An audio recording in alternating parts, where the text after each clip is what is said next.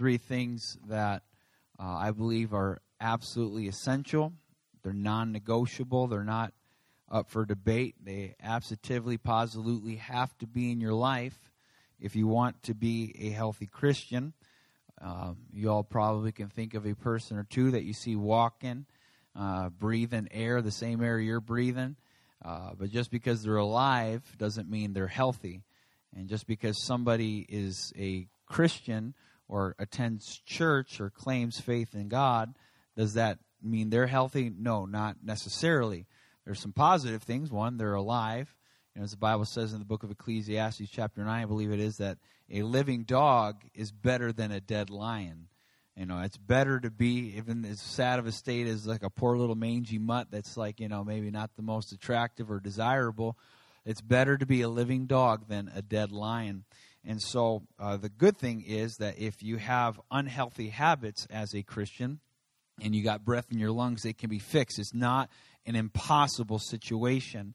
And the adversary, the devil, he, he preys, he takes advantage upon people that basically have bought into the uh, idea that there's nothing I can do. What's the use? You know, the church is supposed to pray, but the enemy prays too, but that's a totally different praying. He preys on the weak, he preys on the vulnerable.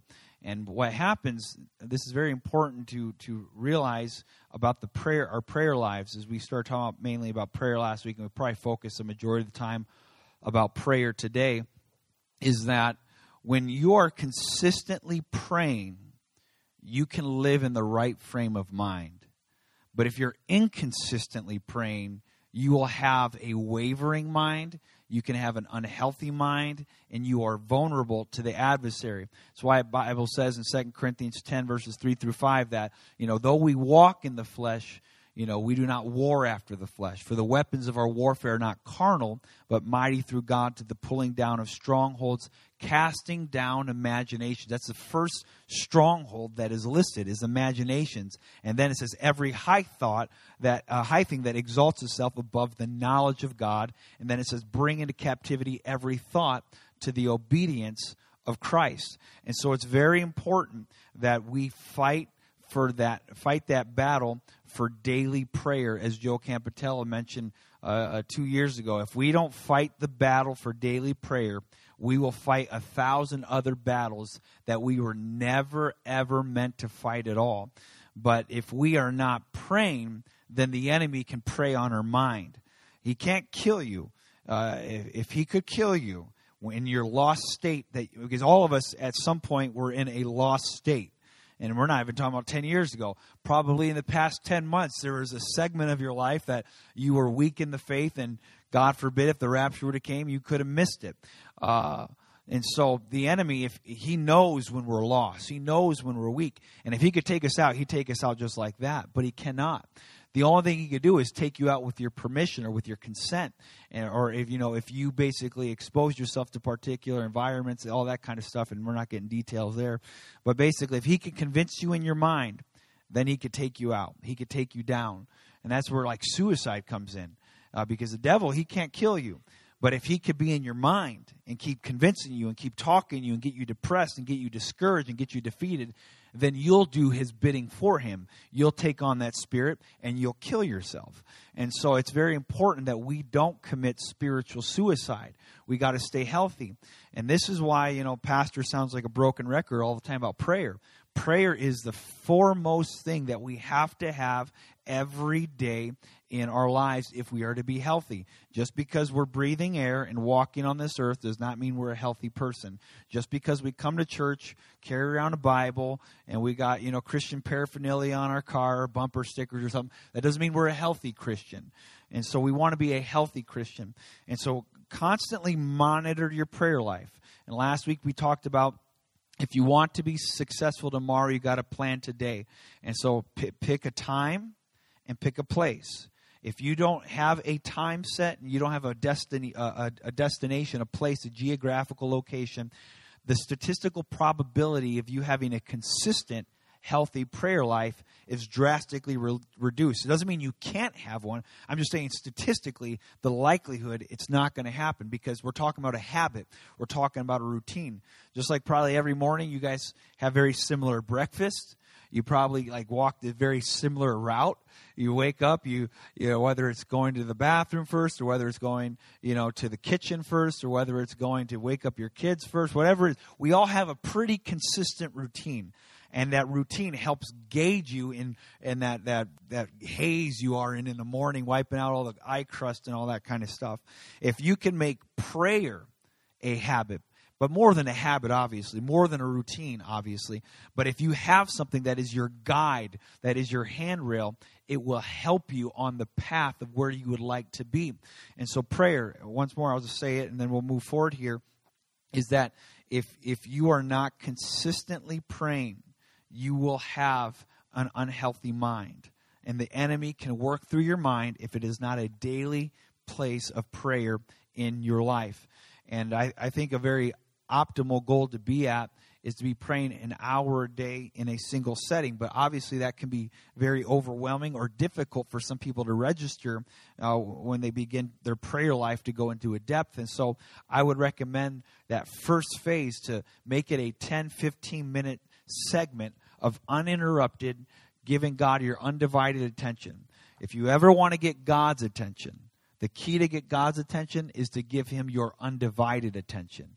Because if you've ever had a conversation with somebody and they're they're looking around or they're on their phone, like there's there's not much you don't really want to talk with that person. You realize they're not engaged with you.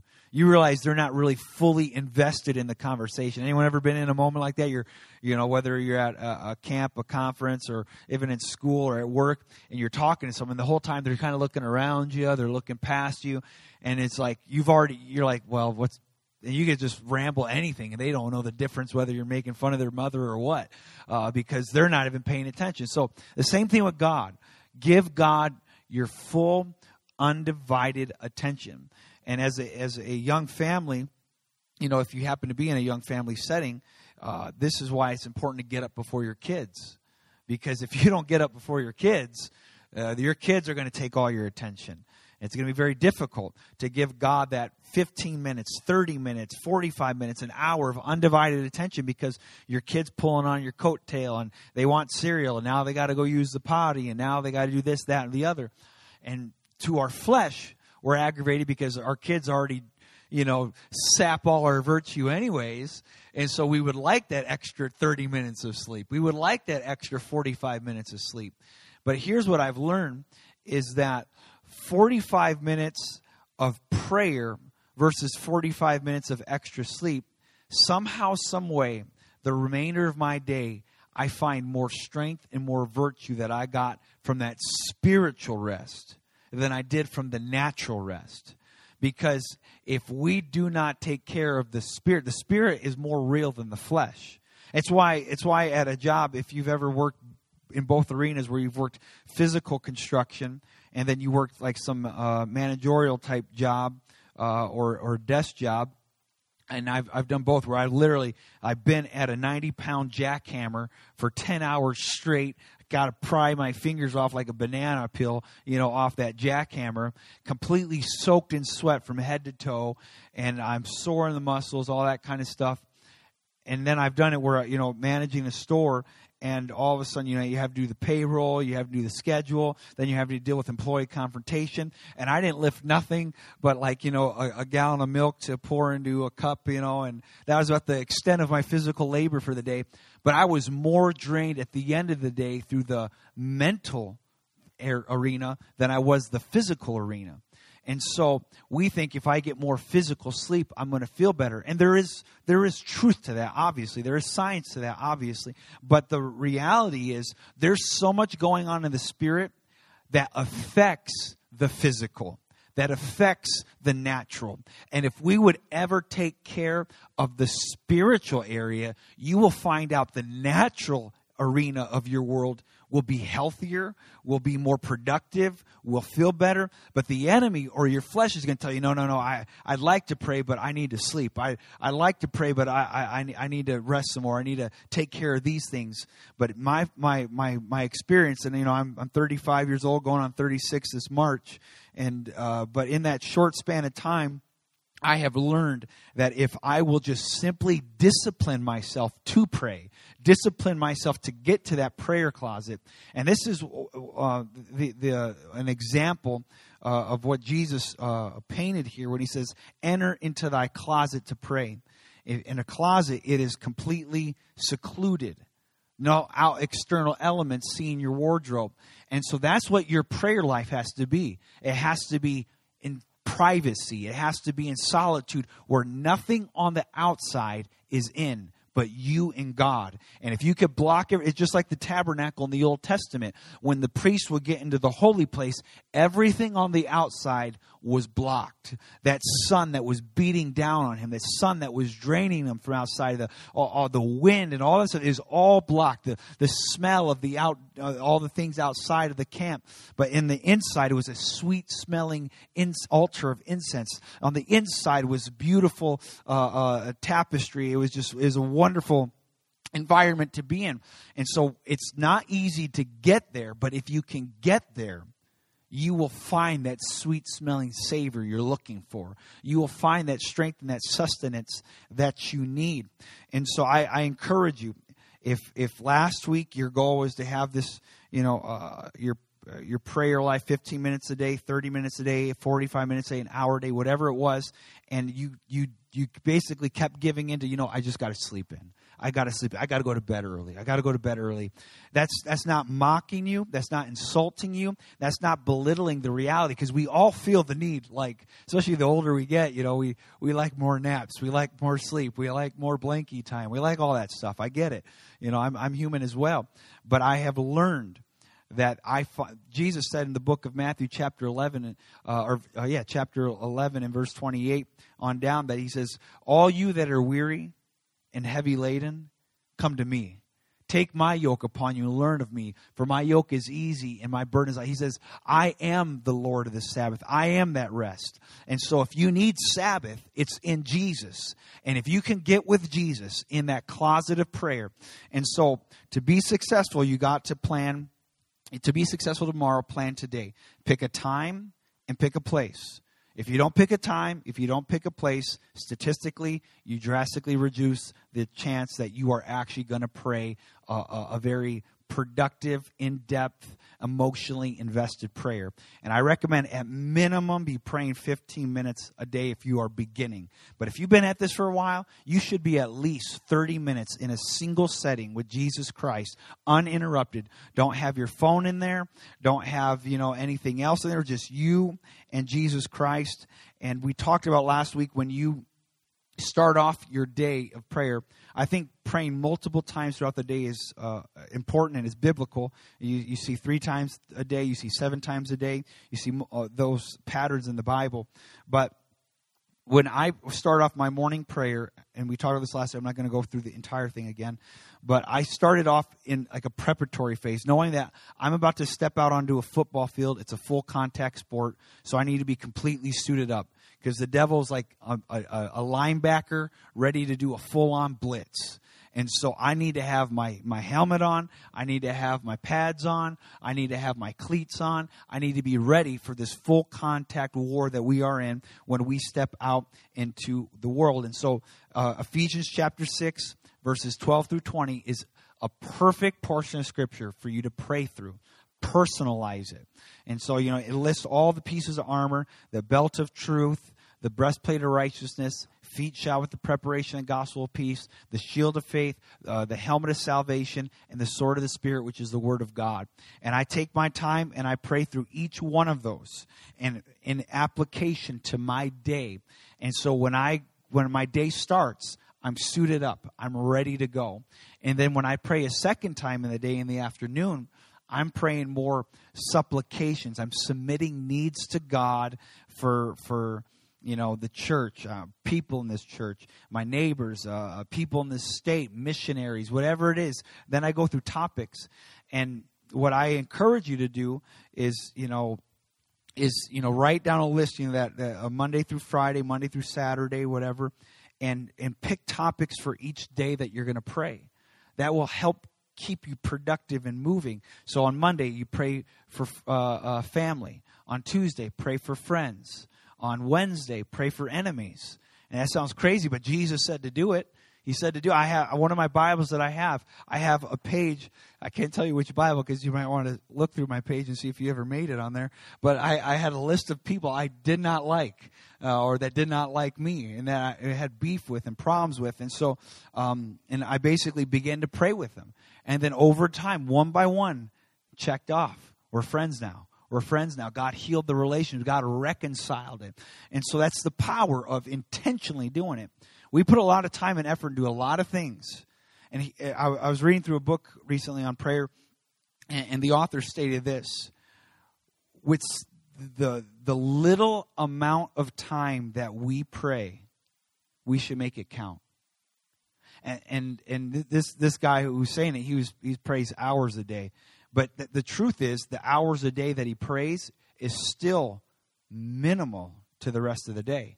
If you're praying three hours a day, that's still a small fragment of your day. That's barely, you know, a, a, a tenth of your day, you know. And so it's still, a, but we would all think, wow, three hours a day, that's incredible. Um, and, and it is incredible. I mean, you can't pray 24 hours a day every day. You got to deal with life and society and all that kind of stuff.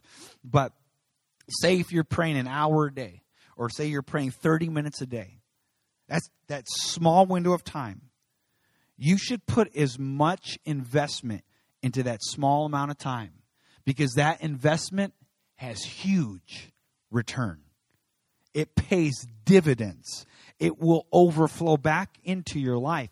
And so this is why we should we shouldn't be so fast. oh yeah, pray. Okay. Oh, he's going to talk about prayer again. I maybe I won't show up next week because you know the first segment's going to be about prayer again. This is how p- important and powerful prayer is. If we could ever become experts at prayer, if we could ever become dis- disciples of prayer, if we could ever practice and live out prayer, then you won't roll your eyes about prayer. Then you won't yawn about prayer. Then you won't keep missing prayer. Then it won't be an you know here and there kind of thing. You will find the power of prayer. And I've been at this for a few years in prayer prayer and it still gets more and more exciting to me and I, I practice different ways and I learn new ways to pray and I'm studying and I'm applying things and it gets more increasingly exciting to see how God can work in prayer.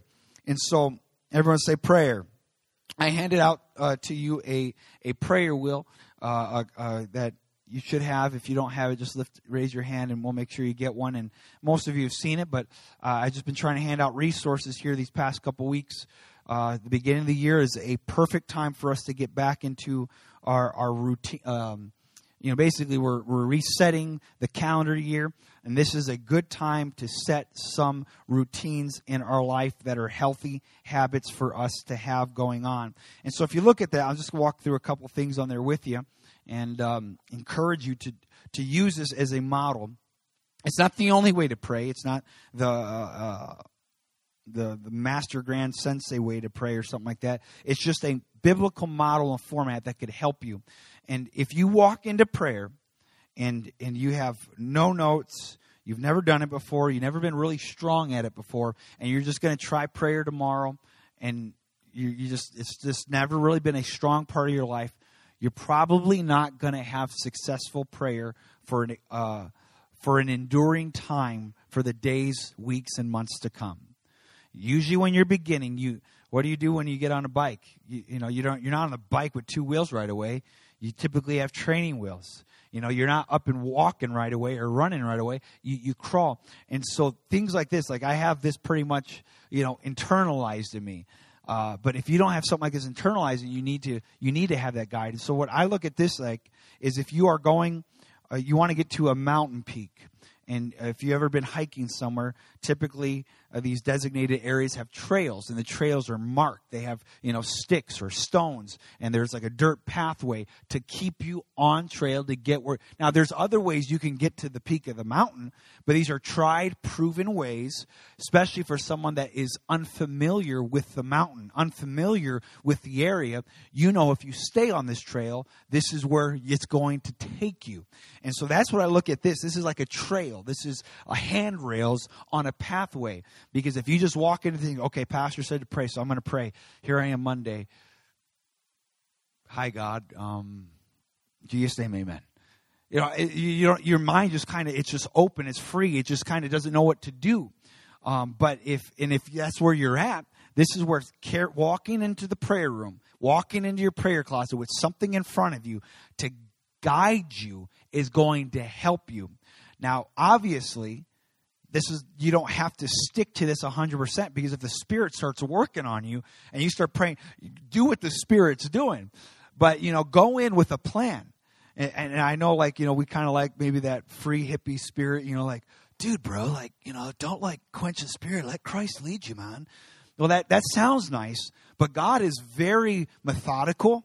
God's very ocd God's got a, a, a, lot of patterns in Scripture. You know, because people, a lot of times, they'll drop the example of the tabernacle in the wilderness. Yeah, they just, you know, they followed the cloud and they followed the, the pillar of fire. It wasn't about structure. No, it was very structured because every single person of every single tribe had a very detail oriented specific responsibility that they were accountable for because that cloud was going to lift the fire was going to lift. And the moment it lifted, people were not in pandemonium. Oh my goodness, what do we? The cloud lifted. The cloud lifted. Oh my goodness, someone get the dishes. Someone get the. No, everybody had a very specific task when the cloud lifted. And so when the cloud lifted, and all the priests, there was there was uh, uh, different uh, tribes within the Levitical priesthood that were responsible. Some were responsible for the poles. Some people were responsible for the altar. Some people were responsible for the curtains. Some people, you see what I'm saying? Everybody had assigned task. So they, they, they had a plan going into it. All right? And then when the Spirit sat down, they had a way to set up the tabernacle because the, the, the cloud settled here. And so that's what this is. This is a plan. This is so, you know, you want to go where the cloud is. You want to go where the fire is. And a lot of times you'll find the fire, you'll find the cloud. If God sees that you are putting effort, attention, investment in prayer, do you think God's going to like ignore that? Or do you think God's going to like meet you where you've been planning? You know, if, if God sees like you, you are planning tomorrow, Jesus, I can't wait to six o'clock tomorrow morning. I'm gonna I'm gonna meet you. It's it's it's my date with you. It's my one on one time with you. I, no one else is gonna be in there, Jesus. Just you and me. I love you so much. I'm I'm not gonna bring my phone in there, Jesus. I just want to talk to you, Jesus. I just I, I want I want to feel your presence, Jesus. I want to hear from you, God. I want you to talk. And you plan that today. I, I think that makes tomorrow more exciting. I know we're not promised tomorrow. We understand that. But if we let God see today that we're serious about if he permits us to live tomorrow and this is what we commit to him tomorrow and that we let our yay be yay and our nay nay and we actually show up for that commitment. See that's the thing. When you we all have probably a friend a family member that they'll make a commitment and they don't follow through and then like you know it's so frustrating and it it it's just empty words when they tell you yeah yeah mom yeah dad I'll I'll be there you know I'll be there early. I'll be there at such and such time. I'll be there at such and such place. And you're like oh, okay, yeah, yeah. And you already make other plans because you know they're probably not going to be there anyway. So you have something in place for their lack of preparation and follow through. Same thing with God. God knows how serious we really are. And so we, oh, yeah, yeah, I'll pray tomorrow. But if we all of a sudden sit down and say, you know what? This is the tool pastor uh, handed out. I've never used this before. I got it, but you know, I ended up in the trash, or I used it for a paper airplane. I, you know, I made spit wads during service the other week with these, you know, and and so. Uh, but he sees that you do something different this time, and you actually map it, plan it. You got a time, you got a place. I, I promise you this: God will be there. God will show up there. And then all of a sudden, when you are there and you start talking to Him, things begin to happen. So let's just kind of go through this guideline real fast. This is just a, a goal if you want to pray 30 minutes. Now, you could change, if you see each piece of this, this uh, if you want to call it a pie or clock, is allotted five minutes. And if you did each of those sections, there's six of them for five minutes, you'll pray for 30 minutes. Well, you could do each section for one minute. If 30 minutes seems so crazy, you never prayed before, and uh, and that's six minutes. That's six minutes more than you prayed before. That's a win. Uh, but next week, you know, say, you know what, I want to try two minutes each section. Then that's 12 minutes. Three minutes each section. That's 18 minutes, so on and so forth, if you can keep doing your multiplication after that. But a good way, what I recommend to do if you've never done it, is is start off with thanksgiving. Don't come into the prayer room just making demands to God. Come to the prayer room showing how much you appreciate him, how wonderful he is, how awesome he is. And read through these verses. Each section I have some verses you can read through if you'd like to. Like Psalm 100 and uh, verse 4 simply says, Enter his gates with thanksgiving and into his courts with praise. And so when I read that verse, like this is what that verse it, first it gives me instruction, but two, this is how I'll pray it. I'll say, God, I, I today I enter into your gates with thanksgiving. I enter into your property today, God, with thanksgiving. Lord, all of the earth is yours and the fullness thereof, the world and they that dwell therein. God, I am here, and I want you to know I am thankful. It's just taking a concept from a verse and interjecting your person into it, your thought into it, bringing the word to life. The word is alive, but make it alive for you and begin to voice, bring voice into the Word of God, declare the Word of God. The Word of God is anointed. Hebrews 4.12, you know, the Word of God, quick and powerful, sharper than any two-edged sword, piercing even to dividing of soul and spirit, uh, joints of the marrow, etc. And so that's how powerful it is. And so we are up against an enemy, and if you start quoting the Word, you could strike down the enemy in that opposition with the Word. But anyways, I enter in with thanksgiving. I just worship God. I adore Him. I praise him. I should tell him how much I love him. And, you know, there's times I'll spend 30 minutes right there. There's times I'll spend an hour right there. Because there's if there's a, a lacking in prayer and in people this day and hour, is is thankfulness, appreciation. You know, just like think about the youth coming up. Know, how often you hear youth, you know, actually say thank you. Huh? They, actually appreciate you. If you're a teacher, if you're a worker, you know, and, and you service, you know, whatever, and you take care, how often do you hear people genuinely give you gratitude? Usually they'll always come to you with complaints, frustrations, pointing the fingers, accusations, but thankfulness. And it, why would God want to keep answering our prayers if we never come back with a thank you? I want God to know how thankful and appreciative I am. And you can easily, and uh, I say this often uh, when teaching on prayer is I, I go through the elements of my body. I go, God, I have eyes. There are people that are born without sight, and I have two eyes and I can see. There's people that were born with two eyes and they lost their sight. But God, I think I could see. God, I have two ears and I can hear. Lord, I woke up, I might have a backache today, but God, I have ears that hear. I have eyes to see. God, I have a mouth with the ability to speak. I have a tongue that I could taste. I could enjoy different varieties of food. God, I thank you, Jesus, that I even have food. I have food in my fridge. I can, I can choose what kind of food I want. Lord, I thank you that I have a roof over my head. God, I thank you I have two legs. I can walk. I have two arms. I could, I could, I could use them them. I can pick up. I, I have mobility. God, I think I have a, a mind and I can reason. I can ration out. You start doing that, all the pity parties that we are so prone to do, they can begin to fade away if our thanks would be magnified to God and begin to tell him how thankful we are, how appreciative we are. And I'm telling you, you, it doesn't take long when you are thankful before you can actually have a, a sense of the presence of God or at least a sense of an appreciation of God. Even if He doesn't let me feel His presence in this 30 minutes, I want Him to know I appreciate everything that He has given me. And God, here, here's the thing about God, you know, we all have maybe different love languages. You know, some people are more, you know, touchy feely, some are more, you know, verbal affirmation, some, you know, are more gifts and all that. God loves affection. God loves verbal affection. God, you know, what did uh, Jesus called John the uh, the disciple? John the beloved. What was John always doing? He's always setting his his head against the heart of Jesus Christ, resting on him. He's always near him, and Jesus says, "That's that's the one I love." And every time Jesus was doing something that was like you know uh, a strategic, elite, that was more advanced, there was always Peter, James, and John. They were always nearby. It's not that Jesus you know, was a jerk and he picked a clique out of the 12. But out of the 12, there were three that something clicked with them. Something about Jesus.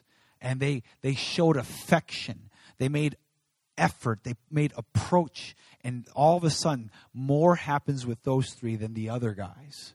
And so it's very important that that's what we do. Start off with thanksgiving. Next, repent ask god for forgiveness. There's some verses there that you, you could begin to pray. You know proverbs 28 13 says he that covers his sins will not prosper but whosoever confesses them and forsakes them shall have mercy. So i'll, I'll pray that god i know that if i do not confess my sins I'm not going to prosper, Lord. I'm not going to make it to heaven.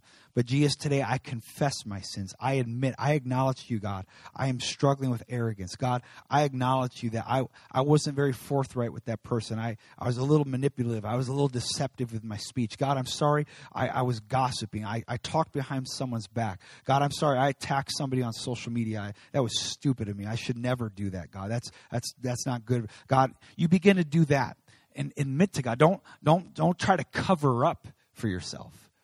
Reveal. If you ever want revelation from God, that's what revel. It is an unveiling. It is a revealing. God doesn't reveal to those who won't reveal themselves. They won't expose themselves. It's relationship, it's mutual. And so when you begin to open yourself up to Jesus and show him all your flaws, your imperfections, your faults, your shortcomings, that's not going to see what we're used to is if we show somebody our, our inferiorities and our shortcomings, then they're not going to want to date us. They're not going to want to be around us. They're not going to want to hire us. They're not going to want to promote us, you know? But that's not like that with Jesus. Jesus wants you to be real and transparent and show your weakness and show your vulnerability and admit and acknowledge your mistakes. And when you do that, the Bible says God is drawn to that. It says in the book of Psalm 51, verses 10 on down, when you're talking about creating me a clean heart, oh God, renew a right spirit within me. It says, a broken and a contrite heart God will not despise. Meaning when you are completely vulnerable, transparent, and exposed, God can't resist that. God is drawn to that. And so when I when I'm in that mode, I, I, and I definitely, I, I, it's it's a lot more enjoyable when it's just me and God, which is still not more enjoyable because it's still embarrassing, but it is a it is a a moment, man, where God, he just he pulls me up, he picks me up, he brings me back, and all of a sudden I, I almost I, I do I enter back into that realm of thanksgiving because I know he just took my sins away. He forgave me, and I don't just admit my sins to God. I commit that I'm going to walk away from those sins. And that's what repentance is. Some people will tell Jesus they're wrong, and they know they're wrong, but they have no intention at all of changing their wrong. That God is not into. God's not for that. He wants you to acknowledge it. But you read Proverbs 28 13. He that confesses his sins and forsakes them will find mercy. And so this is how you find mercy is that you you find your sin, you acknowledge it and then you forsake it and boom, God will forgive you. And then after that, Philippians 4 6, that's when in everything by prayer. Make your petitions, make your requests made known unto God, and read through that. And so I, I, I begin to make every petition request. There's nothing too big, there's nothing too small. God is interested in it all. God wants any little detail of your life. I mean, I prayed for. Uh, I, this sounds stupid to you, but that's that's fine. It was my foot, you know. It was real to me. I had a wart on the bottom of my foot, a corn, whatever you want to call it. That thing bothered me for two years, and maybe might even three years. I mean, it was it was it was painful. It was uncomfortable. I did everything I could do it. I kept praying and praying and praying, and, and at the same time, also trying to do some healthy things for it and all that kind of stuff. But God finally took the thing away, and so I'm thankful for that. I'm very thankful for that. My wife, she had a cyst on her on her uh, wrist. We prayed for that for for a couple years nonstop. It just didn't seem to go away, but we kept praying and praying. And I mean, my wife still functions. She was still healthy. I mean, there's people that have more severe situations in their life where they're confined to a bed, confined to a wheelchair. But that doesn't mean I can't pray about something. Don't say, well, you know, no big deal. There's people who go through a lot worse. Yes, that's true. But you can still bring it to him. You can still talk to him about it. And for you to talk about the nth degree of the minimal in your life that seems so trivial, is communicating something to God. It's you telling God, I think you really care about me that much to know about this in my life. And I want you to know about this area in my life. And I want to talk to you about this area in my life. And what's interesting, the smallest areas of our life that we keep private and we don't share with nobody really are the biggest entrances into relationship. Just the little things, the little nuances that no, that's what makes my wife and I, our marriage is, is, there's a lot of things that make our marriage, you know, different than my relationship with you and her relationship with you. It's just there's just things about my wife you don't know about, and they're very small. The, nobody knows, and there's things about my life nobody knows, but my wife does, and that's the beauty of treating this thing called prayer that is such a minimal part of our lives because you're only praying the average person, you know, it's only it's only uh, sixty uh, percent of people are praying daily that are Christian, and the people that are Christian are praying an average of fifteen minutes, and the rest of the people are barely praying at all, if not at all. And so, this very small amount of time that we are given to God, we need to make the most of it. We need we need to we need to invest in it. We need to develop it. We need to build it, especially since supposedly we all believe that you know this is real. Supposedly, we, we all believe Jesus is the greatest thing in the entire world. Supposedly, we, we expect to spend our eternity with him, and yet we'll spend so much little time with him in this temporal world. And so, we, if we would make more and invest more and think more and put more emotional investment into this, uh, and, and intellectual investment, is you will you will reap the benefits of it because it, you can't you can't put quality time into something and not get quality output.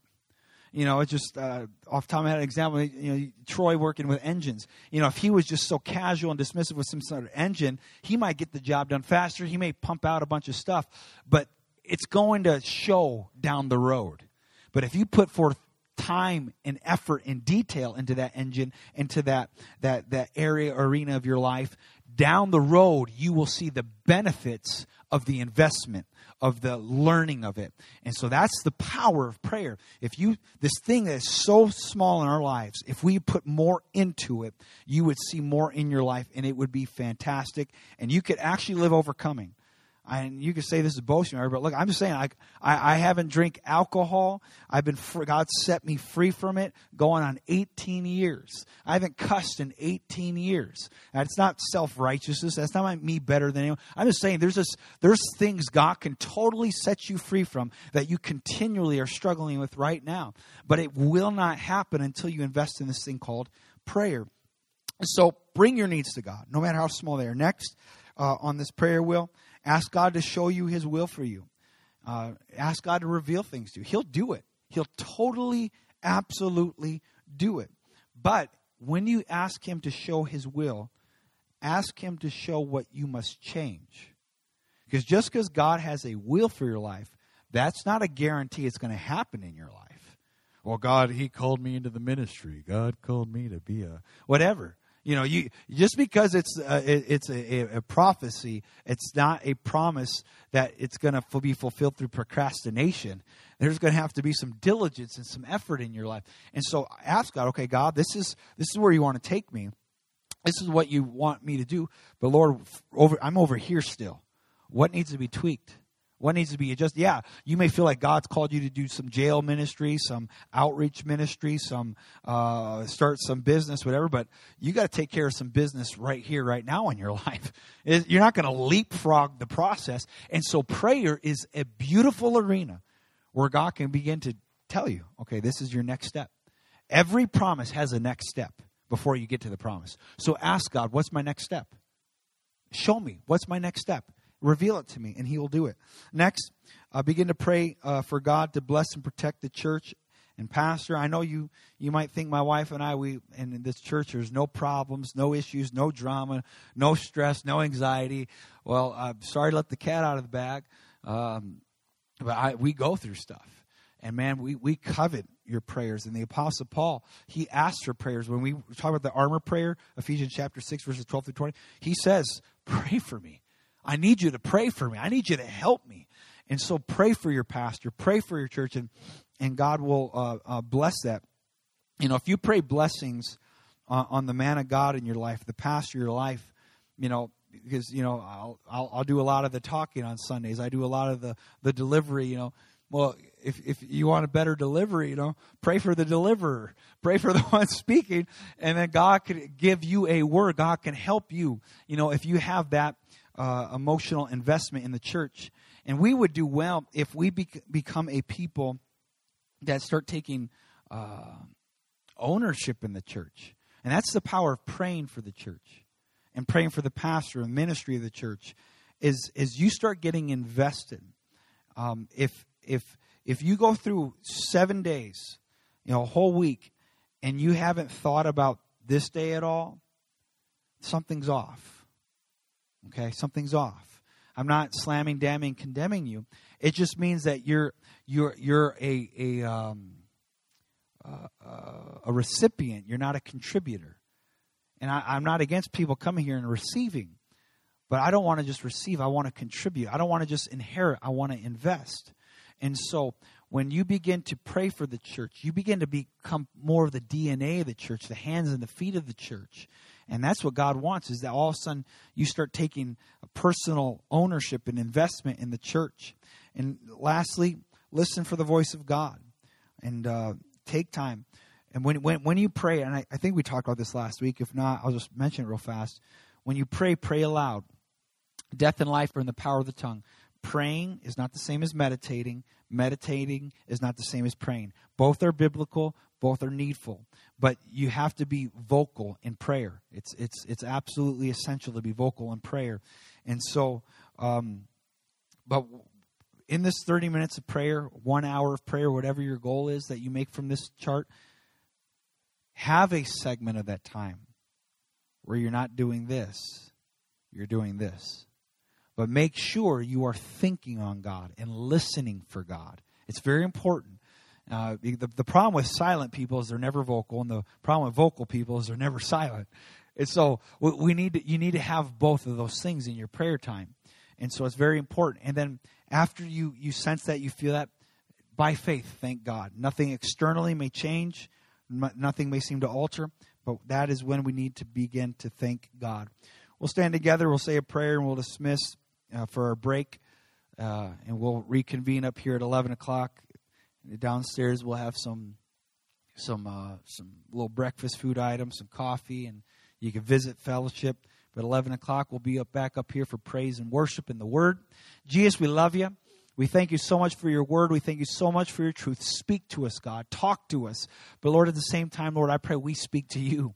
I pray we talk to you, God. I pray it's dialogue. I pray that we hear you and I pray you hear us. And I pray, Jesus, that we are successful tomorrow by planning today, preparing to have a time and a place of prayer tomorrow. In the name of the Lord Jesus Christ, we pray.